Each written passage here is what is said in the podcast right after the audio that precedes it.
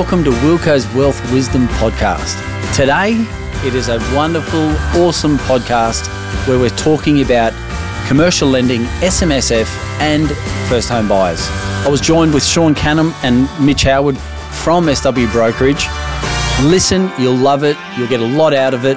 Reach out, swbrokerage.com.au, give us a call, look us up on social media, follow us on social media. We put a lot of information up. Enjoy the listening.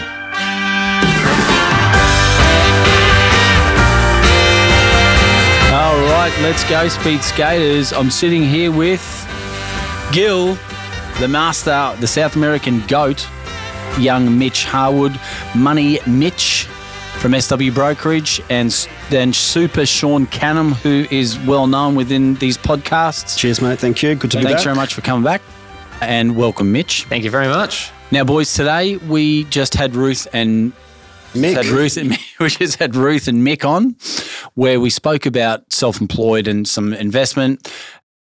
We're fortunate enough here at SW Brokerage where we've got some serious quality and different niches. Shawnee, I might start with you about a little bit about commercial lending because I know the business is starting to morph into that. We're starting to get a little more inquiry. Yeah. And with your experience, you know, I'd have to say maybe 10 to 15 years worth of experience there. It's just, you know, nothing like I've ever seen in terms of the quality that you've got in the commercial space.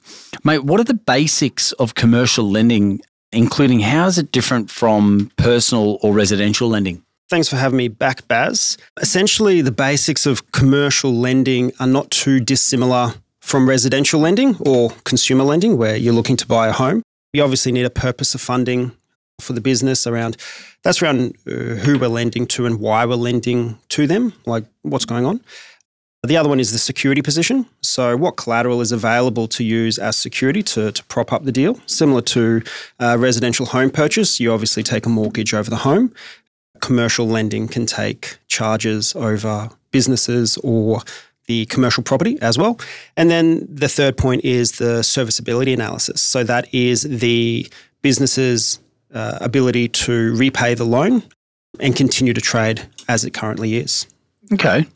What are you seeing a lot at the moment that's coming across your desk in terms of the commercial side of the fence? Yeah, sure. So it's kind of twofold. The first is a lot of self employed individuals looking to get into commercial property ownership themselves so they can be owner operators and, and operate out of their own commercial property, Okay. especially where it's an existing business and they're paying an existing lease and they're looking to, rather than paying somebody else that lease and helping somebody else own a property, they're looking to do it themselves. And the other side of things is coming out the back end of COVID now, there's a lot of companies that are looking to recover and grow and take opportunities of the current growth market that we're in. So, therefore, we're seeing a lot of cash flow lending and unsecured lending um, where people are looking for capital reinjections into the company so they can proceed with the growth that they require to keep moving forward. Is there a perfect time that for the people that are looking to get into the commercial side of the fence, is there a time that you can identify that is now a good time to jump into commercial lending for for businesses? It depends on the business and how it's operating, what their plans are moving forward. So, anytime's a good time to look into it and start the investigation process. And obviously, when we do the analysis and when we look over the financials of the company, we'll help the clients figure out if now is the right time to strike or if maybe they need to hold off because potentially the company's not quite there yet to buy the property required for them to operate out of. So, So we can really set people up Yeah. at the same time because it's relationship based with your experience. You can go and go, well, you can pull the trigger or looking at pulling the trigger within a certain time frame. yeah, that's right. So, it's not just a yes or no. Yeah. Obviously, if it's a yes, we proceed. If it's a no, it's usually no, not right now.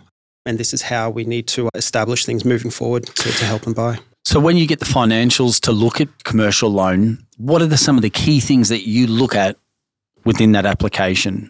If it's a commercial property purchase, very similar to buying a house, we can look at the deposit amount.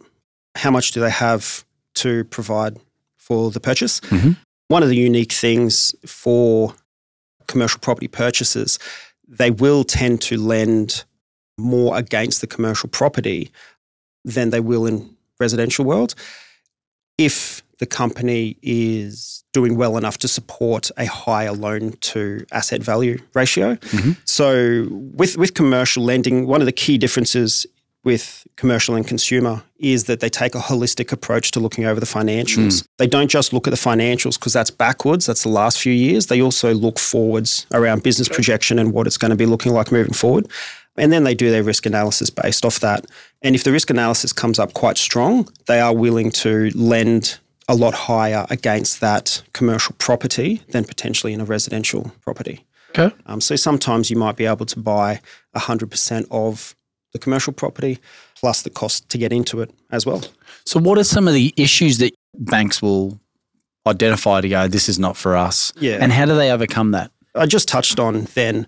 We look over the financial statements. So that's your financial statements profit and loss, balance sheet, but also the tax returns of the companies and all of the individuals as well. But that's looking backwards. A lot of the lenders want to look forward as well. They go, okay, we know how the company's performing historically, but what's it doing right now and what's it forecasted to do over the next few years? So when we're talking to clients, if they haven't got a projection or a forecast over the next uh, year, two years, four years, a lot of the banks want to see that, especially as you start getting into unsecured business lending or larger amounts. The banks want to know that the client has a clear Pathway. yeah, pathway moving forward and that they understand where the business is going to be.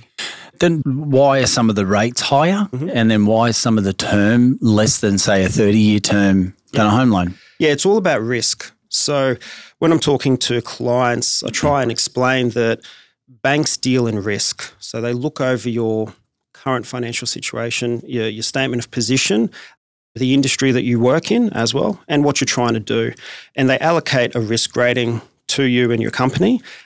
And based off the back of that risk rating is a base interest rate. And then often enough, there's a margin placed on it as well. So that kind of sets the interest rate. So it is quite difficult to just off the cuff tell Yeah. people what their rates Yeah. are Yeah. in comparison to a home loan. Mm. So it's, all- it's generally all about interest rates.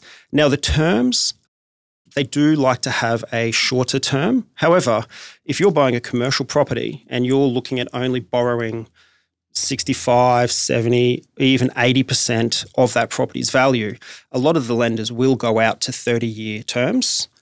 It's when you start to, to push that. The boundaries where it's legitimate equity, Yeah, that's right. security. That's right. Or completely unsecured. Yeah. They look to reduce that term because the bank wants to reduce the risk of having an unsecured facility or an overlent position. So, what are you seeing out there at the moment in some of the offerings? I mean, I've I've noticed over the last twenty four months to twelve months the aggressiveness of some of the mainstream banks that you and I've seen. What are you seeing? Some of the niches out there that the typical person wouldn't see. Yeah, that's right. So a couple of the the majors are really pushing the the button on business lending. So they're getting back into the the SME market and uh, the commercial property market. So there there's a few lenders out there, like I touched on before. If you buy a property, let's just use easy numbers. You buy a commercial property for seven hundred and fifty thousand dollars.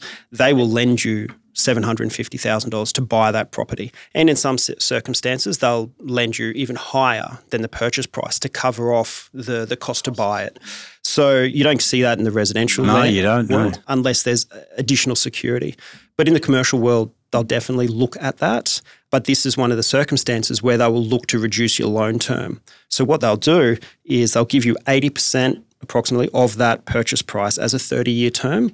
And then the other 20% they'll give to you maybe on a much shorter loan term because they want to see that So they split it. yeah, they split it up and they want to see that overlent position corrected as soon as possible. One of the other benefits of commercial lending, if, if you own your own home as well and you've got some equity available, they can link that property in with the commercial property in your business or in your, your family trust as well. A lot of clients are doing that to help prop up the purchase. And that would help the rate too, the more security that you have, right? Yeah, that's right. So the more secure the, the bank is, the more mm. security you can offer, typically the lower the interest rate as well. And I know that we specialize in that small business area. One that springs to mind for any listeners out there at the moment is that I had a young couple, both PAYG, bit of equity in their property, and they were looking at buying a Pilates studio. Instinctively, I would have thought, no, it's not going to happen. Mm. Completely different industry, but we found a lender that could accommodate it, Yes. given that they had the equity, plus they worked on projections. And it's not as black and white as your mortgage. So you know, it's interesting that how many lenders do we have access to at SW Brokerage? Would you say maybe 15 Yeah. commercial lenders that we kind of play around with? Yeah, on the regular that we talk to, probably 15, but there's a lot more that we can go out to as well. The main difference between commercial lending and residential lending in your personal names. Your personal name's governed by a thing called the NCCP. So that's the National Credit Consumer Credit Protections Act. So that is to look after consumers to make sure that lenders and financiers are not doing the wrong thing by individuals and, and putting individuals in financial hardship. When it comes to business and, and commercial lending, often that NCCP Act doesn't regulate those products. So there are a few other lenders out there that are more willing to push the boundaries when it comes to risk assessments. Mm-hmm. And obviously, when you push the boundaries on risk assessments, there are other negatives that come into play. But we've seen plenty of clients who have a business need and a business requirement that makes sense, that is a sound business strategy. And moving forward, you can clearly see that they have a, a business that will meet the repayments. However, traditional lenders may not be willing to either go into that segment or maybe they're not willing to do an unsecured lend for those individuals or business. So then you look at other lenders. Acquisitions. Mm-hmm. You touched on commercial buying property there. I know that we've dealt with a few acquisitions this year. Hmm. Oh, sorry, last year. People that are looking at buying other businesses, what would you recommend if they're going to come and speak to us? What they bring along, and some of the things that they should look out when they're buying the business before coming to speak to us, and when they come and speak to us. If you are a self employed individual and you're looking at purchasing another business, there's a few ways you can look at doing it. You can have it siloed. So, your current business, we don't look at those financials. We don't take into consideration that business's profitability when you're purchasing the next one. That's quite a, a safe and risk adverse way to do it because what you're essentially doing is saying, if this new business fails when I buy mm. it, mm. it's not going to negatively impact my other Your business. business, It- there's no requirement for that other business to top up the second business purchase.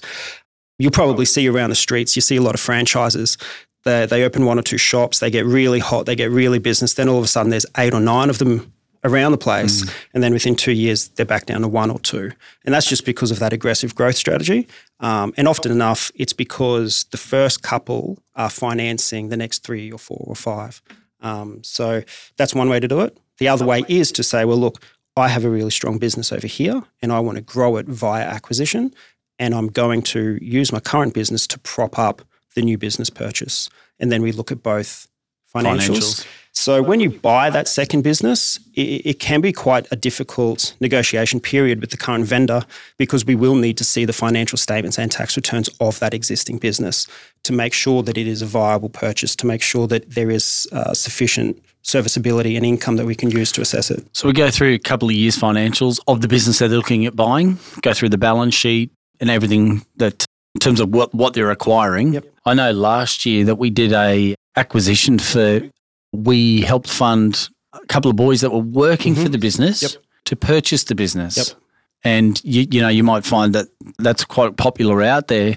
There's a there's a series of five C's that we kind of go through, Shawnee. I know that from a commercial people that are either looking at buying or work within the business wanting to buy the property. What are the five C's that banks typically look at? Yeah, sure. So it's called the five C's of credit.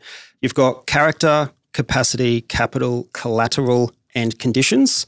So, character, that is, I touched on it earlier, that's kind of the purpose of funding. What are we doing and why are we doing it? When it comes to commercial lending, it does need to be broken down a little bit further. We also have to touch on the applicant's credit reports as mm-hmm. well, because that comes down to their willingness to repay their obligations. We also like to see, like I mentioned, the forecasting for the business. And we also like to see that the directors, so the people who are borrowing essentially, have given a great deal of thought into what they're trying to do and they've got a plan moving forward. So that all comes under character. The capacity section, that is the serviceability. The current business trading profit, so net profit before tax. How does all of that look with allowable add backs and things, which is part of our assessment? Um, Behavior as well. yeah, yeah. So behavior is more part of that um, character piece. Character. Yeah, but the the capacity is the current business performance. Um, how does that stack up once you put a bunch of debt inside it? And often enough, you'll find, especially with business acquisition, you buy a company, that doesn't have any debt and it's extremely profitable. But once you put debt inside that company, how will does it look? Yeah, how does it make its repayments and will it maintain profitability? Um, so that's one thing we look at. The capital, that's your deposit amount. Um, your overall statement of position and, and kind of like your net asset position. Equity, cash. Yep. Yep. Perfect. Collateral is a security offered. So when it comes to commercial, there's a few different securities that we can take. We can obviously, if there's a commercial property, we can take that as security. If there's any type of equipment, so property, plant, and equipment, we may be able to take that as security as well. And then there's cash flow lending, where the banks actually take a charge over the revenue streams within the company. So that is common as you get into the larger Businesses. yeah, that's right, larger businesses. It can be good and it can be useful for the smaller type of SMEs who are trying to grow, mm. but they don't have that asset ba- base yet, but they've got a really good revenue stream. We can look at using that as well. Typically, the rates start to get a little bit higher, but look, if, if your growth strategy is there, that can make sense a lot of the time. And then the conditions, that's your loan conditions, your rates, your terms, all of that kind of stuff. Yeah, cool. Money Mitch. Hello. Money Mitch. We've got a lot of specialists within the group, but I know first home buyers is something that is your niche, Correct. given obviously your age bracket, but also at the same time, it's something that I know you specialize and you're really good at it. So, Mitch, at the moment, there's a lot of grants out there. Mm-hmm. Where do you start? People are Googling what grants available.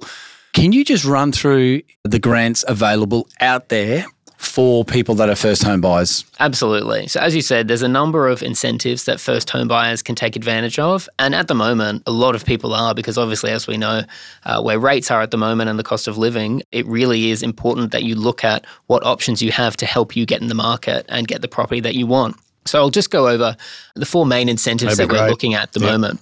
So the first one is called the First Home Buyers Guarantee Scheme. You've probably heard that to get a property, ideally you want a 20% deposit. And if you don't have that, you might have to pay for expensive insurance and you'll get a worse rate.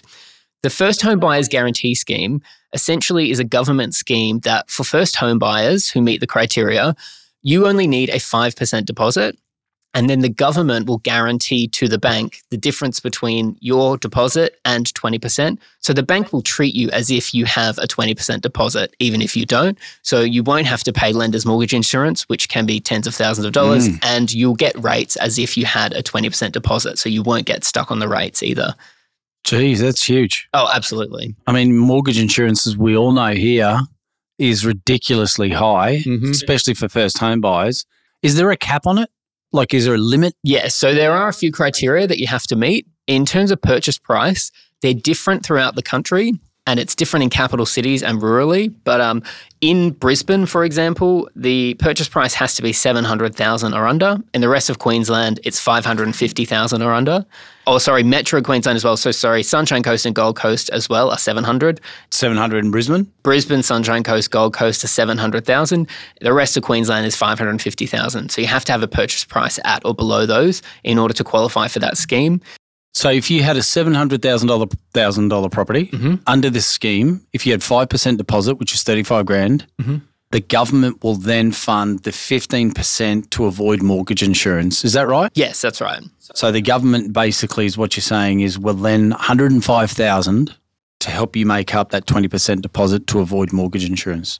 Essentially, yes. Wow. So you still are paying it all back to the bank, but the government is stepping in to make sure that you It's can huge. get the deal that you need. Yeah, absolutely. And so many people are relying on it these days. Whereas if you didn't have it, God, I'm, I'm putting you on the spot here, but mortgage insurance would be in ex- excessive of what, 30 grand plus? I mean, each lender is different, but if you're looking at a $700,000 place, yeah, easily it could be 30 grand. So if you're looking at a $700,000 property, you've got $35,000 saved, mm-hmm. in, and I'll come to you in a second in terms of defined genuine savings, mm-hmm. and the government will then back you for the other 15. On top of that 15, you need stamp duty. Stamp duty, that's Is that right. it? On top of that Uh, cost, so 35 plus your stamp duty and general cost. Yeah, in terms of costs involved, stamp duty is going to be the big one, which is, for those who don't know, stamp duty is a tax that the buyer pays when they're purchasing property based on the value of the property. Stamp duty is the big one. Obviously, uh, a few thousand dollars in legal fees. Depending on which lender you go to, there might be a few fees for the lender, some small mortgage registration fees. But yeah, those are the main costs other than the deposit.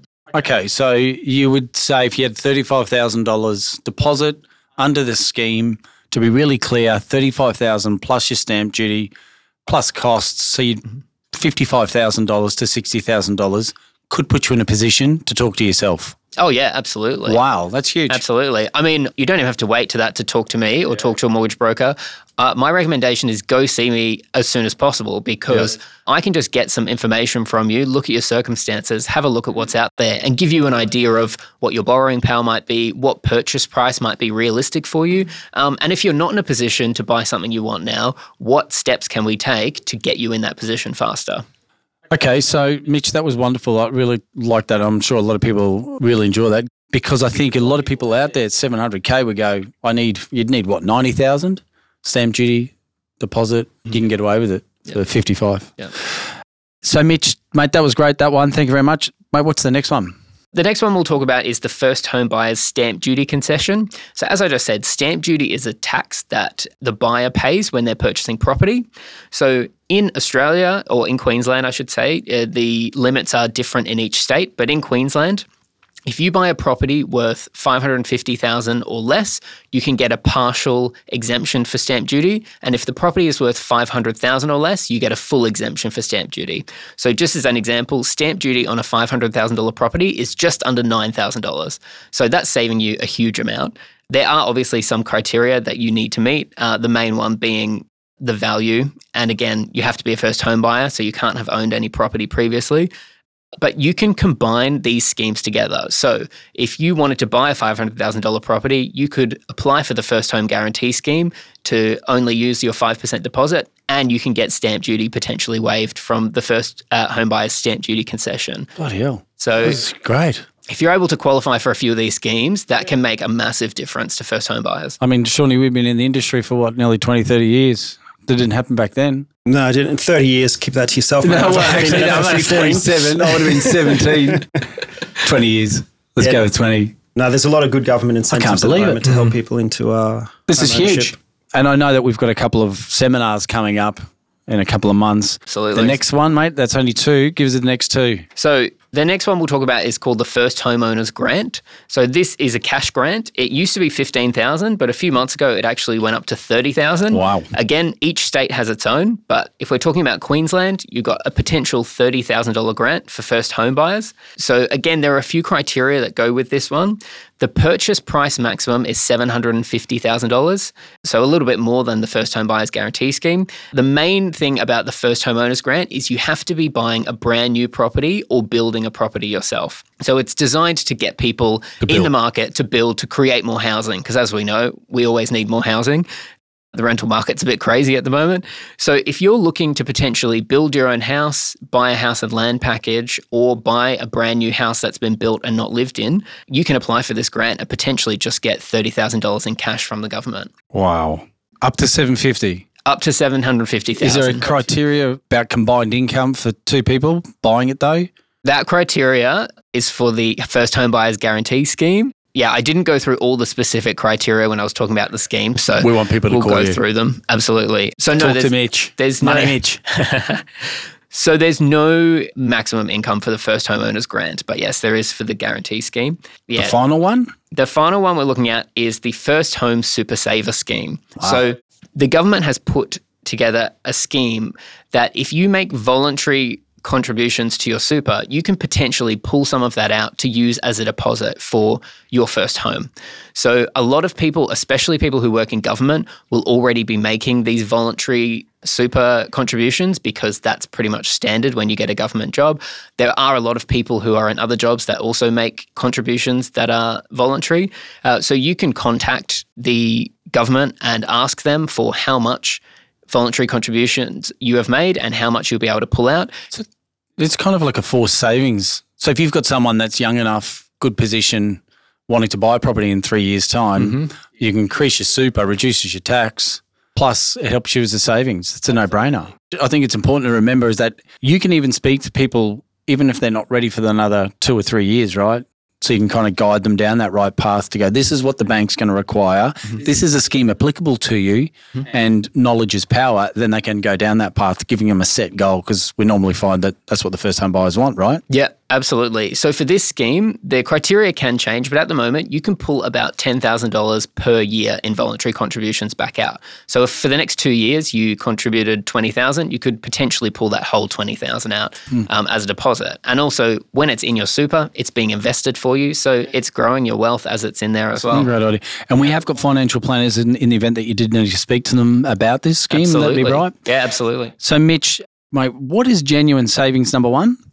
Number two, when should people come and see you as a broker looking at buying their first property? So, first, genuine savings, mate, what is that? Okay, so a lot of banks have a requirement for genuine savings, depending on what kind of product you're getting. And if you're a first home buyer, banks essentially want you to be able to prove that you can save money and budget effectively to be able to repay your loan. So if you have a deposit that's being gifted to you by someone, for example, a lot of people get a gift from their parents in order to use as a deposit for a home. The bank is going to want that person to be able to show actually, I am capable of savings and I do have some savings that I've genuinely saved. It's not just a gift. Because, yeah, they want to make sure that you're able to budget and you'll be able to pay. So each lender has slightly different criteria. But if money has been sitting in your account for at least three to six months, or if you can show that the deposit has been built up in your account through income that you are producing and not from a gift, that will be considered genuine savings. Is there still a policy if you rent from a real estate agent? Yeah. The other thing that some lenders will look at is rent as genuine savings. So if you're paying $500 a week in rent and you've paid that for at least six months, banks will look at that and say, hey, there's proof that this person is able to budget and can pay their obligations. So that's going to show the bank, yes, I was able to pay my rent, so I'm going to be able to budget and pay for the mortgage when I have it. And second question is when when should people come to see you in the event that they've got that on the radar? I mean, the answer to that to everyone would be right now. Call me right now because even if you're not in a position to be buying a house now, it never hurts to get an idea of what your circumstances are now, what you might be able to borrow now, and also get some advice from me about what do I need to do in order to increase my borrowing power and what might my borrowing power be if I can change my circumstances, if I can save a little, if I get a promotion at work. Uh, it never hurts to have more information. The more information you have, the better position you'll be in in the future to make good decisions in investing in property. Just circling back to the the first homeowners grant you've mentioned there, where uh, as long as they're eligible, they may get thirty thousand dollars cash back off the government. You mentioned it's for new housing. What about other types of dwellings as well? Can can they buy units and things like that, or is it just houses? Yeah, so it is other types of dwellings as well. As long as it's brand new and hasn't been lived in, or if you're going to be making a very substantial renovation, so essentially completely structurally changing it, then you will qualify for the grant as well. Oh, true. Okay. As long as that um, renovation is still their first home, so they've bought it as their first home, and the renovations. Correct. It has to be your first home and you have to be planning to live in it. You can't use it as an investment property. Okay. That's good to know. Thanks for that question, Shawnee. Shawnee, I'm just going to come back to you, mate, because we're doing a lot of SMSF commercial at the moment and SMSF residential, which you specialise in. Just to understand the concept of using your self managed super fund to invest into commercial properties. Yep. Can you just give us a quick, brief snapshot of the advantages of it and what are you seeing a lot of? Yeah, sure. So, first off, whenever you look at self managed super funds, you've got to have a financial planner or financial advisor providing you with personal advice around your retirement planning, your superannuation, essentially your holistic financial position. We look after the, the debt position, but that financial advisor needs to provide you with a statement of advice just to suggest that, look, a self managed super fund is the right vehicle for you to, to grow your super fund.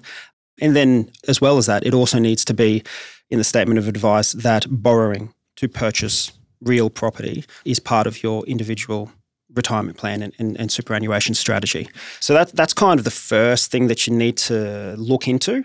Obviously, we can help you with all of those things with people we know. Balance. Typically, what's a balance that they should really Yeah, so look, historically, SMSFs, it was 200 to 250,000 combined balance. Um, so that's both members, and, and typically it will be a partnership where there's two people involved, but you can have usually up to about six members. So you can pool the superannuation funds of six individuals into a superannuation fund. But historically, it was 200 to $250,000. And a lot of lenders still have that as an absolute minimum. Now, that has changed over the last few years as some lenders have relaxed their policies. However, what we are finding in the current market is that you do need a significant deposit in order to make the lending position work, just because of high interest rates and Mm. things like that. So there's no minimum anymore, as in you don't Wow. have to have 200 grand, but it, it is well worth to have a reasonable balance. But there, there's a lot of things we can help out with when you don't have uh, a huge superannuation fund. Like I come from a family, my parents were both self employed for 20 odd years. Mm. Super wasn't a big thing, was Super it? just wasn't No. a big thing growing up. Um, It obviously came in in the early 90s with the Keating and Hawkes. But a lot of self employed people don't pay Mm. themselves super. Or if they do, they pay a very small amount. So there are strategies we can help them with about getting more money into their superannuation. That's done in partnership with their financial advisor, accountants, and then also us as well. So the mainstream banks don't really specialise in, in this, do they? I mean, I know they moved out of this sector a few years ago. Yeah, that's right. So after the Royal Commission a couple of years ago, at least when the Mm. Royal Commission was announced, all of the majors started to to pull, Pull out back. of the superannuation side of things. So that's not just superannuation lending, but also their financial planning arms. They all pulled back and went back to core business, which was just consumer and business and commercial lending. So you won't find the majors providing finance for SMSFs. There may still be some historical clients out there with super fund loans at those institutions, but they're certainly not being proactively managed and they're definitely not getting any new lending. I know one of the ones you're dealing with at the moment, you've saving the client nearly up to 10,000 bucks Yeah. in interest. Yeah, that's right. That's So, huge, right? Yeah. So if any listeners are out there, you've got commercial lending through mainstream bank in your SMSF, all residential. Speak to Shawnee, Super Shaun, about reviewing that. Businesses looking at purchasing commercial property to house their business there at the same time, right? Yeah, that's right. And I touched on this early when I spoke about straight commercial lending. One of the things that we encourage all of our self employed clients is if you are paying a lease currently, you're essentially, it's like rent in, mm. your, in your personal name, it's, it's lease in your company name. So therefore, you should be looking at okay, well, if I'm paying X amount per year in lease or per month, what does that equate to as far as a, a mortgage or a loan within my self-managed super That's fund right, yeah. or within uh, another special purpose vehicle that can buy your own commercial property and then you start obviously paying that lease to yourself I think it's become so attractive for people because of the volatility around the world. You know, with the ASX, typically with your SMSF, you can only really purchase either the ASX or property. The return in some areas. So I think it's important, you know, have got a good healthy super to investigate this and, you know, contact yourself and us here at SW Brokerage because it's good to have a foot in different camps, right? yeah it is you do want to uh, you want a diverse portfolio when it comes to your overall asset position but australians have a love affair with property Yeah. it continually grows and it's just a lot more stable Yeah. as an asset class it's tactile you know you can go out you can see it it's there it. you know Yeah. it's real And for a lot of people that have got a business and you're housing your business there, it's your place. Yeah, that's right. It's a no brainer. If you're self employed and you're currently paying a lease, Yep. if the numbers work, then yeah, it's a no brainer to purchase a commercial property Yeah. with your super and then have your company lease that property off your super. And for any listeners at the moment listening to what Shawnee's talking about, if you jump onto our website at swbrokerage.com and click SW Capital, it'll give you a bit of a graph there in terms of how the setup is. You can contact myself and Shawnee, who specialise in the SMSF space. Thanks very much for that, Shaun. I, I appreciate it. And, um, you know, I know we're doing on average maybe two or three a month inquiries and it's starting to pick up in that SMSF space. So Definitely. yeah, look, speak to us. We'll put you in touch. It is it is a few hoops to jump through, but it's certainly worthwhile. Hey, Mitch, just before we wrap up, bud, overall, what are the top five tips for first home buyers, mate? Okay, my number one tip, I'm going to say it again come see me right now. Uh, as I said, arm yourself with information, get to know what your situation is and what you can do, and potentially what you can do in the future. It never hurts to know what your options are. Yep. Uh, it can only help. My number two is get a pre approval. So, a pre approval is essentially uh, a bank saying, in principle, we will lend you this amount of money based on your income and your circumstances. So, it doesn't guarantee that you will get an approval when you do sign a contract, but it can give you confidence in knowing this bank says I can afford this much to give you an idea of what you can look at and what houses will be realistic for you in your price range. Another big tip is think about what features you want in your house when you're looking at it. So think about the location. Is it near public transport? Are you looking for an apartment or a house? There should be wants and there should be needs. So you might have a need that it's 30 minutes or less to work. You might have a want that you want a pool, but it's not vital. Mm-hmm. These are all things that you need to consider before you start looking, just so you know what houses are realistic and what you're willing to. Um, so, really looking at the amenities around the suburb that you're buying. Yeah, absolutely. Yeah. So, just everything. Mm a lot of people, I suppose, don't necessarily think about the overall. They'll see a house and fall in love with it. I think it's important to have in your mind what features am I looking for so you can mm. objectively look at houses when you see them. And even just go see a bunch of houses because the more you look at, the better yeah. idea you'll get of what, what is a need and what is a want. And last one? Oh, two more. it's all right. Think about your future plans when you're looking at properties. So think, is this going to be your forever home? And if it's not, what are you going to do with it? Do you want to sell it and, and upsize at one point? Do you want to maybe move out and use it as an investment property? And if you do, do you think it's going to be suitable as an investment property? So obviously, when you're finding a house, you want to find a house you're happy with, but you also want to be thinking, what's future me going to be yeah. doing? And is this a good decision? Mitch is a very wise comment, that one. I've come across that in my time. First home buyers purchasing a property. Mm-hmm can't renovate it, need to sell it, want to want to make an investment probably doesn't work that way. Mm-hmm. So yeah. Yeah, absolutely. Keep that in mind. And my last one is just think about your budget. So it's always good to know what is the maximum you can afford, but you've got to think about how does it fit in with your life? How does it fit in with your expenses? And again, how does it fit in with your future goals? So sit down, look at a budget and have a think, what do I want to pay? What am I willing to pay? And what features am I looking at? And then, as well, here's a bonus one for you. Once you've got it, uh, speak to us about tips for paying less interest and getting your loan down faster. Love it.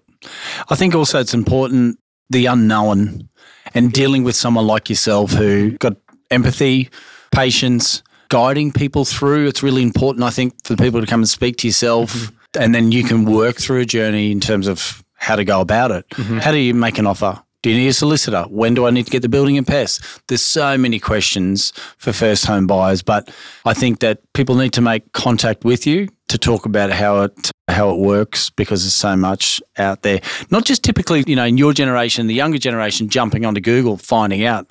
It's more than that. Yeah. And you've got access, we've got access to what, 35, 40 lenders? Absolutely. So, yeah. yeah. And just to add to that as well, um, I've had clients who I've seen for an initial meeting, they've said, we're not quite ready yet. And then a few months later, six months later, mm over that time, they'll come back and say, We're ready now, or we have this question, we're thinking about doing this. Do you think this will affect our borrowing power? So it's just good to have a meeting with me so you have someone that you know you can ask questions to, even if it's just a small email after a couple of months saying, We're thinking about doing this. What do you reckon? Yeah. Um, it's good to have someone to have to bounce ideas off. And I think also as well, it's important to remember for a lot of people is relationship.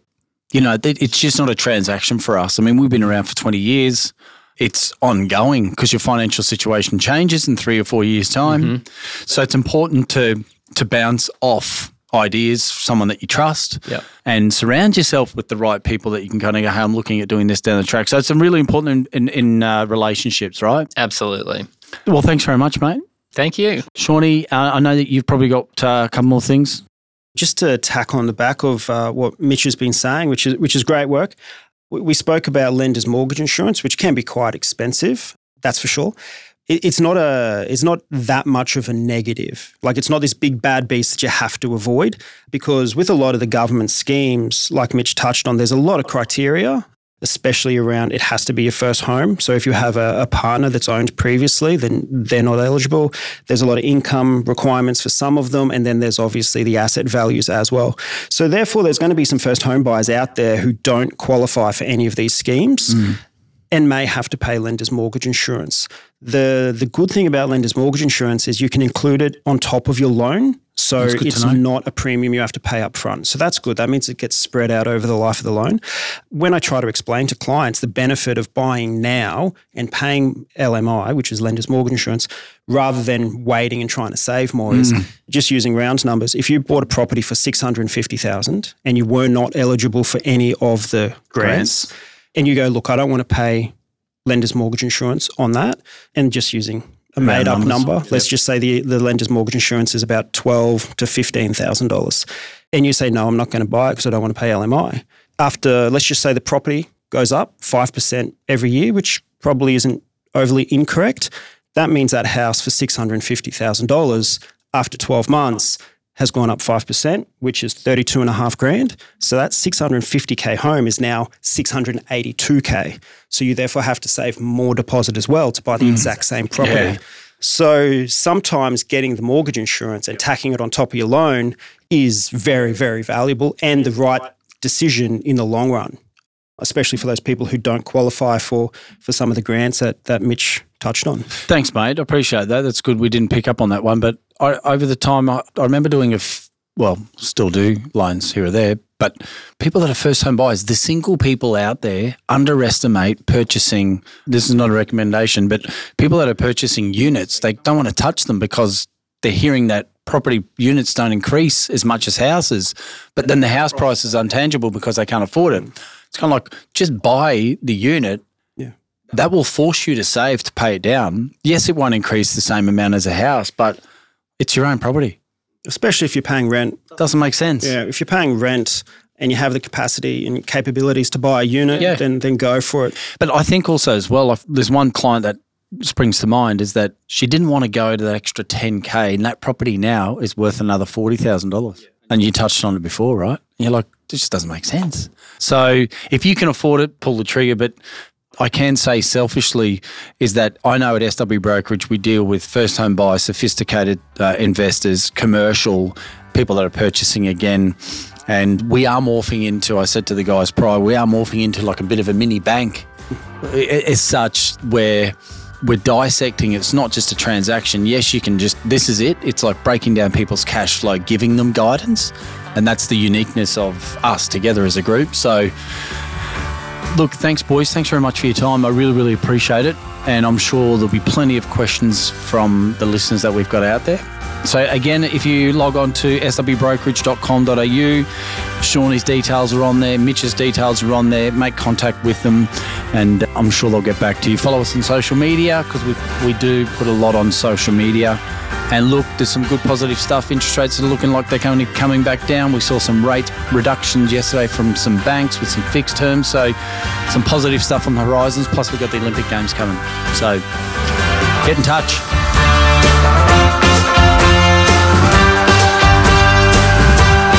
Thank you very much for listening. I really appreciate it. You can contact me on barry.wilkinson at swggroup.com.au or if you Google Statewide Wealth Group, Barry Wilkinson, that will come up and it'll show you the links on how to get to me. It's quite easy. Jump onto our website if you like. In our blog section on Statewide Wealth Group, you'll find some wonderful blogs that we've recently put up, some tips and tricks, and some information from my business partner in relation to the financial planning sector fire us any questions. There's an area in within our website that you can ask us any questions that you like, and uh, feel free to subscribe to this podcast. If you can rate it, if you could please, that would be really appreciative. And uh, feel free to send it amongst any friends and family. Thanks very much.